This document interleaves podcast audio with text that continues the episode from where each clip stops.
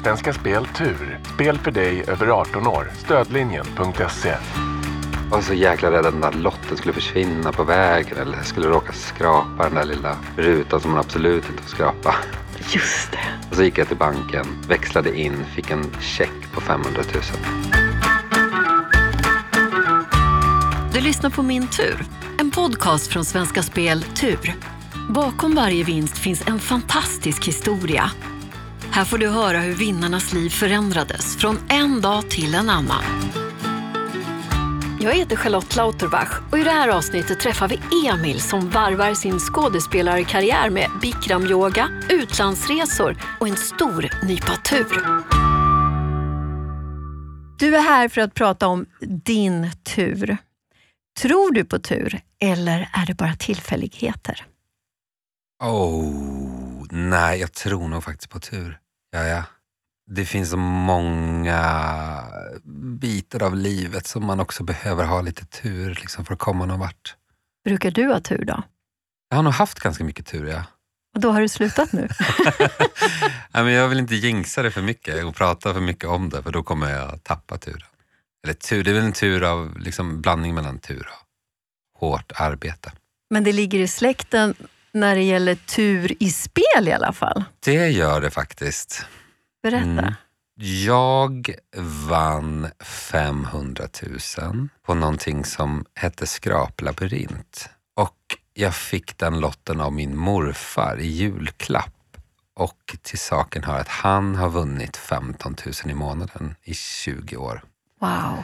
Så där har vi tur. På samma typ av lott? Nej, han hade en vanlig triss och jag hade en skraplabyrint. Vad gjorde han med de pengarna? Du, det var så fint för han lever tyvärr inte längre. Han dog för 2 år sedan. Men han fick ju då utnyttjat 19 av de 20 åren. Och han hade jobbat som svetsare liksom hela sitt liv och hade en jättedålig pension. Så att han kunde leva gott de sista åren med mormor. Åh, vad fint. Ja, jättefint. Det första han gjorde var att köpa en ny bil, kommer jag ihåg. Det var så här statusmarkering hemma i lilla byn där jag kommer ifrån. Om man jobbar som svetsare också så kanske han inte kom ifrån jättefeta förhållanden. Nej, gud. Jag kommer verkligen från en sån riktig arbetarfamilj. Det fanns inget kapital överhuvudtaget. Så det var ju väldigt fint. Verkligen. Mm. Och 2004 var det din tur att vinna en massa pengar. Mm. Men jag tänker så här, innan vi tar oss tillbaka till den här dagen, när du blev 500 000 kronor rikare, så är jag lite nyfiken på vem du är. Berätta. Ja, jag heter Emil och är från Sala och arbetar som skådespelare. Det drömde jag om som liten. Jag med. Och du blev det också. Jag blev det, med lite tur. Var det tur? Men det var hårt arbete också, eller? Ja, det var hårt arbete. Det var nog lite både och, men det är ju en tuff intagningsprocess till scenskolan. Så jag lyckades av 1000 sökande var vi 8 som kom in. Wow, första gången? Nej, 4:e gången. Ja, men det var väl bra ändå? Ja, det var det faktiskt. Står du på scenen eller framför kameran? Både och. Jag har stått jättemycket på scen. Jag har jobbat på Stockholms stadsteater i 10 år. Men nu har jag de senaste 2 åren bara stått framför kameran. Och vad är roligast då? Kombinationen. Ja, men när jag har jobbat så länge med teater så tycker jag nu att det är roligast att filma. Det är mycket intensivare, mycket liksom bättre betalt. Man jobbar liksom hårt, men sen är det klart. Och teater är liksom det här upprepandets konst. Vad har du gjort för någonting? Jag är med nu i 2 tv-serier som ligger på Viaplay faktiskt. Som heter Ambassadören och Maskineriet. Då ska jag kolla ikväll. Det tycker jag du ska göra. Vilket ska jag börja med? Vill du ha komedi eller vill du ha action? Action. Maskineriet. Ja. Vad är du mest stolt över att du har gjort då?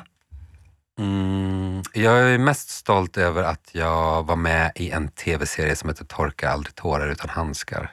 Det är nog det som sitter varmast i hjärtat och det som jag oftast blir uppmärksammad för och får liksom meddelanden från folk som har sett. Det var en sån händelse som förändrade Sverige lite grann. Efter att jag hade sett den så kunde jag faktiskt inte sova den natten. Den var fantastisk. Jag blev, även fast jag var med och visste vad som skulle hända, så när jag såg den så bröt jag också ihop. Gjorde du det? Ja, jag tyckte det var fantastiskt. Jonas manus och Simons regi och Stefans foto, det var bara så här. Och faktiskt alla skådespelare var magiska. Och vad spelade du? Jag spelade en karaktär som heter Seppo, som var med i, liksom, i gänget. Det var ett gäng homosexuella män som firade jul ihop och så. Och sen försvann en i AIDS. Men min karaktär var en av de få som överlevde hela perioden. Så det är jag väldigt stolt över att vara med i. Det tycker jag verkligen att du ska vara. Vad drömmer du om att få spela för roll då? Jag tycker att det är väldigt roligt att spela människor som faktiskt har funnits. Sådär. Jag har gjort på scen både Helge Fosm och Olof Palme och Tage Lander. Och det tycker jag är kul när man får gotta in sig och liksom researcha, härma.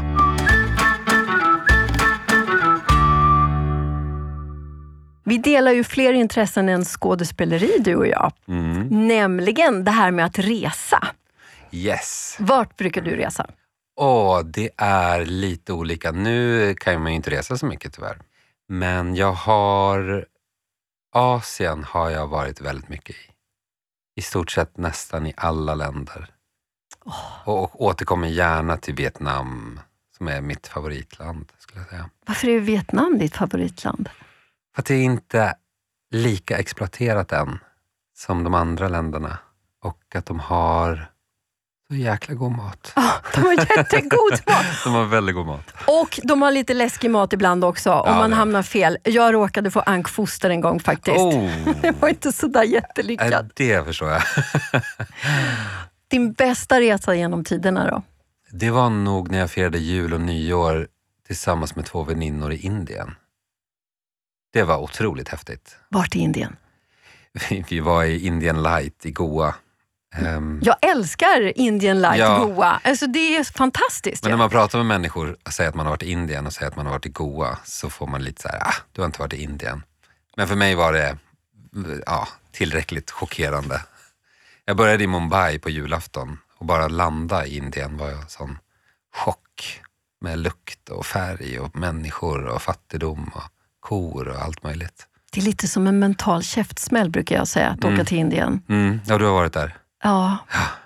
Jag älskade det. Verkligen. Och jag klarade mig utan magsjuka. Grattis. Tack. Du hade tur. Jag hade tur. Ja. Precis. Vad tycker du mer om att göra då? Jag tycker om att bikramyoga. Varm yoga.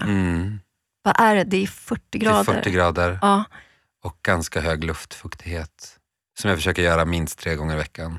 Otroligt häftigt. Det har förändrat mitt liv, skulle jag säga. På vilket sätt? Ja, men man får liksom hård träning blandat med enorm som mindfulness. För det är så jäkla varmt så att klarar du 1,5 timme där så klarar du vad som helst i livet. Så man blir, det är en sån rening för både själ och kropp. Jag har gjort det 2 gånger. Jag var inte så bra på det i alla fall. Jag led ganska mycket. Ja, men man måste nästan göra det i alla fall 10 gånger. Innan man liksom kommer över chocken för att det är så varmt. Ja, just det. Och sen så kommer man in i det så blir det som en andra andning. Och det är då det blir det här meditativa. Precis. Och nu känner jag inte ens av värmen. Jag svettas men jag blir inte störd av det. Liksom. Jag tycker bara att jag kan längta efter att gå in och få köra 1,5 timme. Är du så här vig då också? För det var väldigt många som var otroligt viga på den här bikramyogan som jag var på. Ja, men jag är nog ganska vig. Det är jag. Men jag tycker det är så skönt för det är en träningsform där det är tjocka och smala och gamla och unga och liksom människor som är heltäckta och människor som står i bikini. Det är väldigt sån öppen, bra stämning. Så att man jag känner mig hemma när jag kommer dit. Och det är bara jag som bestämmer hur min träning ska vara. Så följer jag liksom mallen och schemat, men det är ingen som är på en. Man får vara i fred. Gillar du att vara i fred? Ja, men ju äldre jag blir desto mer gillar jag det. Det är något konstigt som händer där, va? Nu har jag fyllt 40 så nu gillar jag så här ensam tid.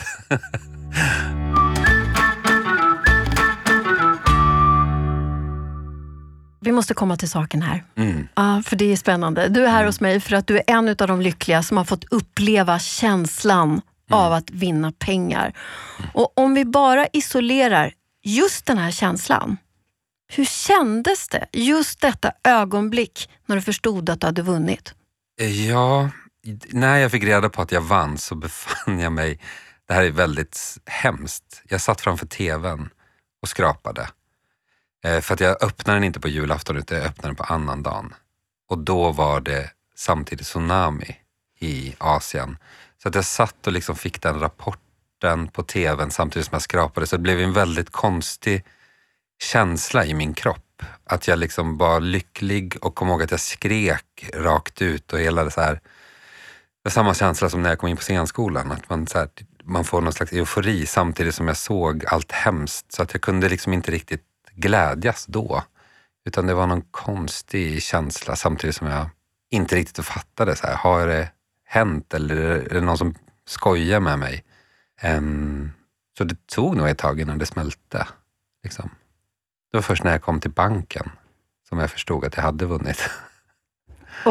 Och hur lång tid tog det innan du gick dit då? Jo, men det tog nog... I alla fall 3 dagar eller någonting. Jag var så jäkla rädd att den där lotten skulle försvinna på vägen. Eller jag skulle råka skrapa den där lilla rutan som man absolut inte får skrapa. Just det. Så gick jag till banken. Växlade in. Fick en check på 500 000. Som jag sen skulle gå till min bank. Och då var jag också helt nöjd att jag skulle tappa väskan. Eller bli rånad eller liksom. Det förstår jag. Ja. Men du gjorde det och det gick bra. Jag gjorde det, det gick bra, precis. Men känslan var ju... Alltså fantastiskt. Jag var ju student också, hade inga pengar. Ja, för det här är ju då 16 år sedan blir det, va? Mm. Så om vi går tillbaka 16 år i tiden, hur var ditt liv då? Men jag gick ju på scenskolan och hade CSN. Hade bott i Stockholm i 5 år. Hattat runt i andra hand, flyttat sådär en gång i halvåret.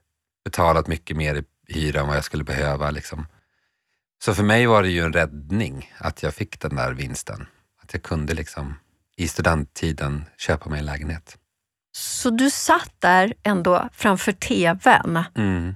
På eftermiddag måste det nästan ha varit då. Jag minns den där dagen väldigt väl. Ja, det till och med var kväll tror jag. Ja. För att jag vet att min flickvän satt på tåget på väg från Göteborg. Efter hon hade firat jul med sin familj. Hon var på väg hem så det måste ha varit på kvällen liksom innan hon kom hem. Så ringde jag till henne och skrek i telefon.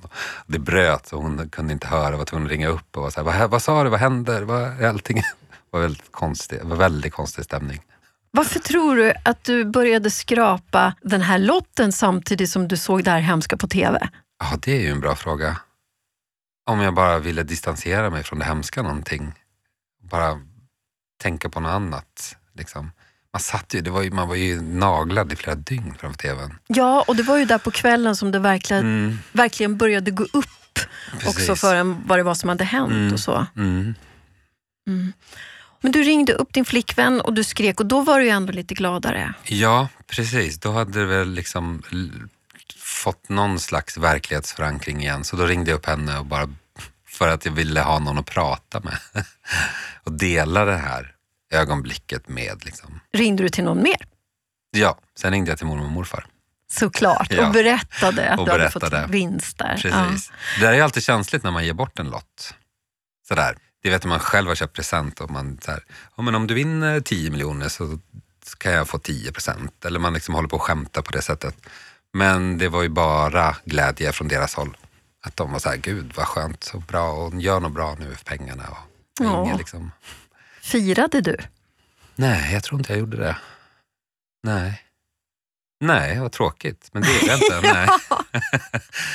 Jag tänkte när flickvännen kom hem sen eller någonting sånt där. Ja, det minns jag faktiskt inte. Om vi kanske käkade någon god mat i alla fall. Eller kanske köpte en flaska bubbel dagen efter. Jag minns inte. Nej. Du fick ju den här lotten utav din morfar. Men brukade du själv spela eller ta lotter? Nej. Jag har liksom nästan aldrig köpt en lott innan dess. Jag vet, han gjorde ju det ganska mycket. Så han har ju säkert spenderat sin vinst på att köpa lotter. Jag har inte spelat någonting. Och faktiskt inte fortsatt heller. Det är som att jag känner såhär, jag har fått min del, jag kommer inte få den igen. Så att... Once in a lifetime-grej. Ja, ja, kanske.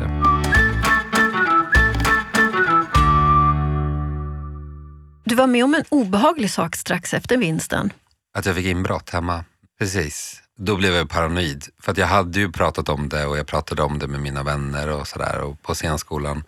Så det spreds ju ganska snabbt och sen var det säkert en slump, men jag blev ju paranoid och tänkte att det hade med det att göra. Att någon hade hört och tänkt att nu har han säkert skaffat en ny dator eller ny tv eller någonting. Så jag kom hem en dag från skolan och hela lägenheten var liksom upp- och nervänd. Men då hade jag en sån gammal klossdator som de inte tog med sig för de orkade inte bära den. Så jag hade inte hunnit köpa någonting nytt. Så att det var ett inbrott som inte gav någonting. Men det var ändå obehagligt. Väldigt obehagligt. Klart. Men polisen tror att det var någon liga som hade bara siktat in sig på den lägenheten som var släkt. Som en slump bara. Ja, men precis. Mm. Visste du på en gång vad du ville göra med pengarna? Nej, det gjorde jag inte. Men jag hade ganska stark känsla av att jag ville ändå åt bostadshållet. Det var CSN-lån och det var liksom sådana saker som jag tänkte att nu ska jag ta tag i min ekonomi. Men sen när man vinner pengar och går till banken så blir man också placerad en trappa upp och får en personlig bankman. Eller bankkvinna i mitt fall som gärna vill berätta för dig vad du ska göra med de här pengarna och hur banken kan investera tillsammans med dig och så. Och hon var väldigt smart och sa så här: du bor i Stockholm, du kommer bo i Stockholm hela livet, köp en lägenhet. Mm, så det var hon som fick dig att faktiskt, det här är rätt. Ja. Och att jag hade hattat runt i andra hand så mycket och bara kände att jag vill ju inte flytta härifrån. Så att, och det enda sättet att få en lägenhet i den här stan är ju att köpa en. Så då gjorde jag det. Då lydde jag henne. Jag köpte en lägenhet i en jättedålig förort till Stockholm som hette Aspudden, som ingen ville bo i. Som under min tid blev en jättehet förort. Så gjorde en så kallad bostadsaffär också. Så du hade lite tur där. Lite tur där också. Ja, det är lite återkommande tema. Ja. Så på vilket sätt kan man säga att vinsten förändrade ditt liv då? Genom att jag fick slå mig till ro. Alltså fick bygga ett bo. Du fick trygghet. Jag fick trygghet, jag fick ett hem. Jag fick fördelaktiga lån. Slapp betala topplån. Ja, jag fick en trygghet. Underbart. Mm. Har du upptäckt något nytt om dig själv sedan du vann? Jag kan väl kanske känna att jag är nog lite mer tacksam. Att jag är tacksam och inte lika liksom girig, om man får säga så. Att jag har blivit också lite mer generös. Det är inte så att jag har jättemycket pengar, det har jag verkligen inte. Men det är som att jag har insett att pengar är lite, det är otroligt viktigt men det är också lite flyktigt. Så att jag har blivit mindre snål och mer tacksam och mer generös. Fint, du har helt enkelt blivit en finare människa. Ja, ja. Jag kommer till någon insikt om vad som är viktigt i livet. Ja, så det var inte så att du gick och drömde om att du skulle köpa en lägenhet. Men ändå någonstans så blev det en dröm som gick i uppfyllelse så här efterhand. Mm. Så kan man ju summera det. Jag hade nog inte tänkt på det för det fanns inte i min värld. Alltså jag kommer från inga pengar. Jag kommer från liksom, nej men som jag pratade om, en riktig sån arbetarfamilj. Det finns ingenting och ingen som har bott i Stockholm innan. Så att jag tror inte att det fanns i min värld att jag skulle kunna köpa en lägenhet. Jag tänkte jag får väl stå i bostadskö i 20 år som alla andra och hatta runt tills dess. Så det hjälpte ju mig väldigt mycket att de här pengarna kom.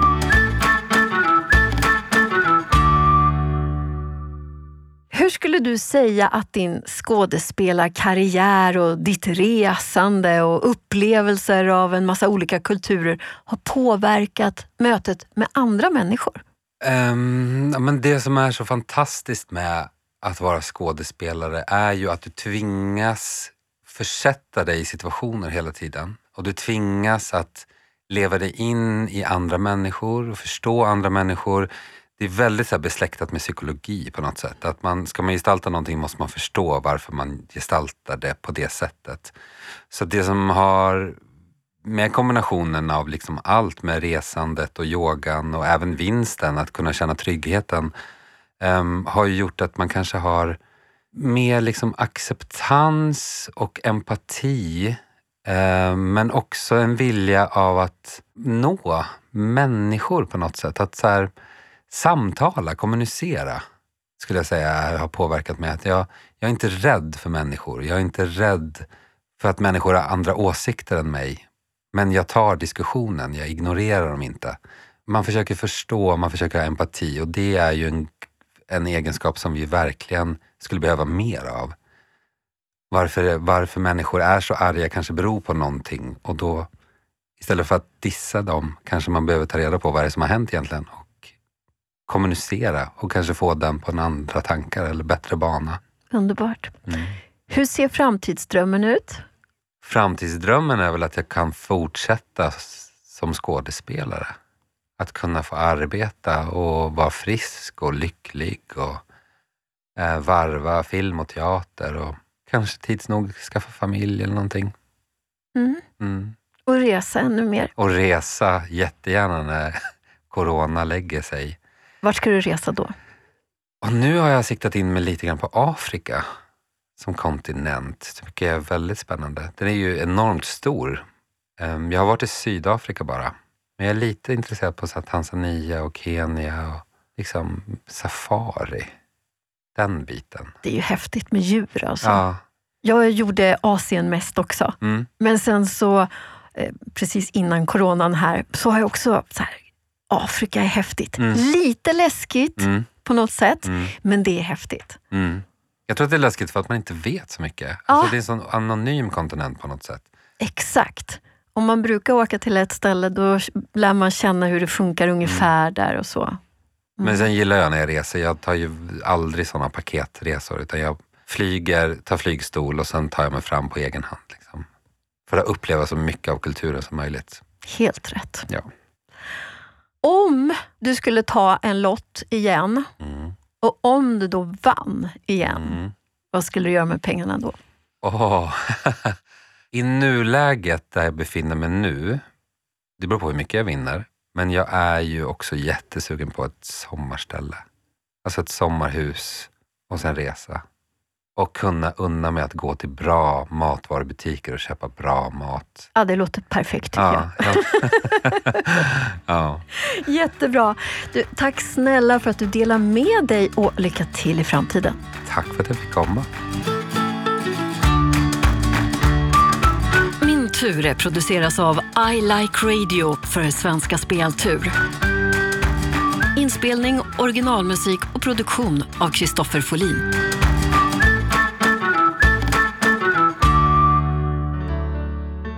Hör du eller någon du känner en bra vinnarhistoria? Hör av dig till vinnare@svenskaspel.se. Och du, missa inte nästa veckas avsnitt. Roger, vi har vunnit. Ja, men lugn. Så vi chillar lite grann, får vi nu se vad som har hänt. Så jag loggar in på Svenska Spels hemsida och 13,7 miljoner. Kaching in på kontot. Produceras av I Like Radio. I Like Radio.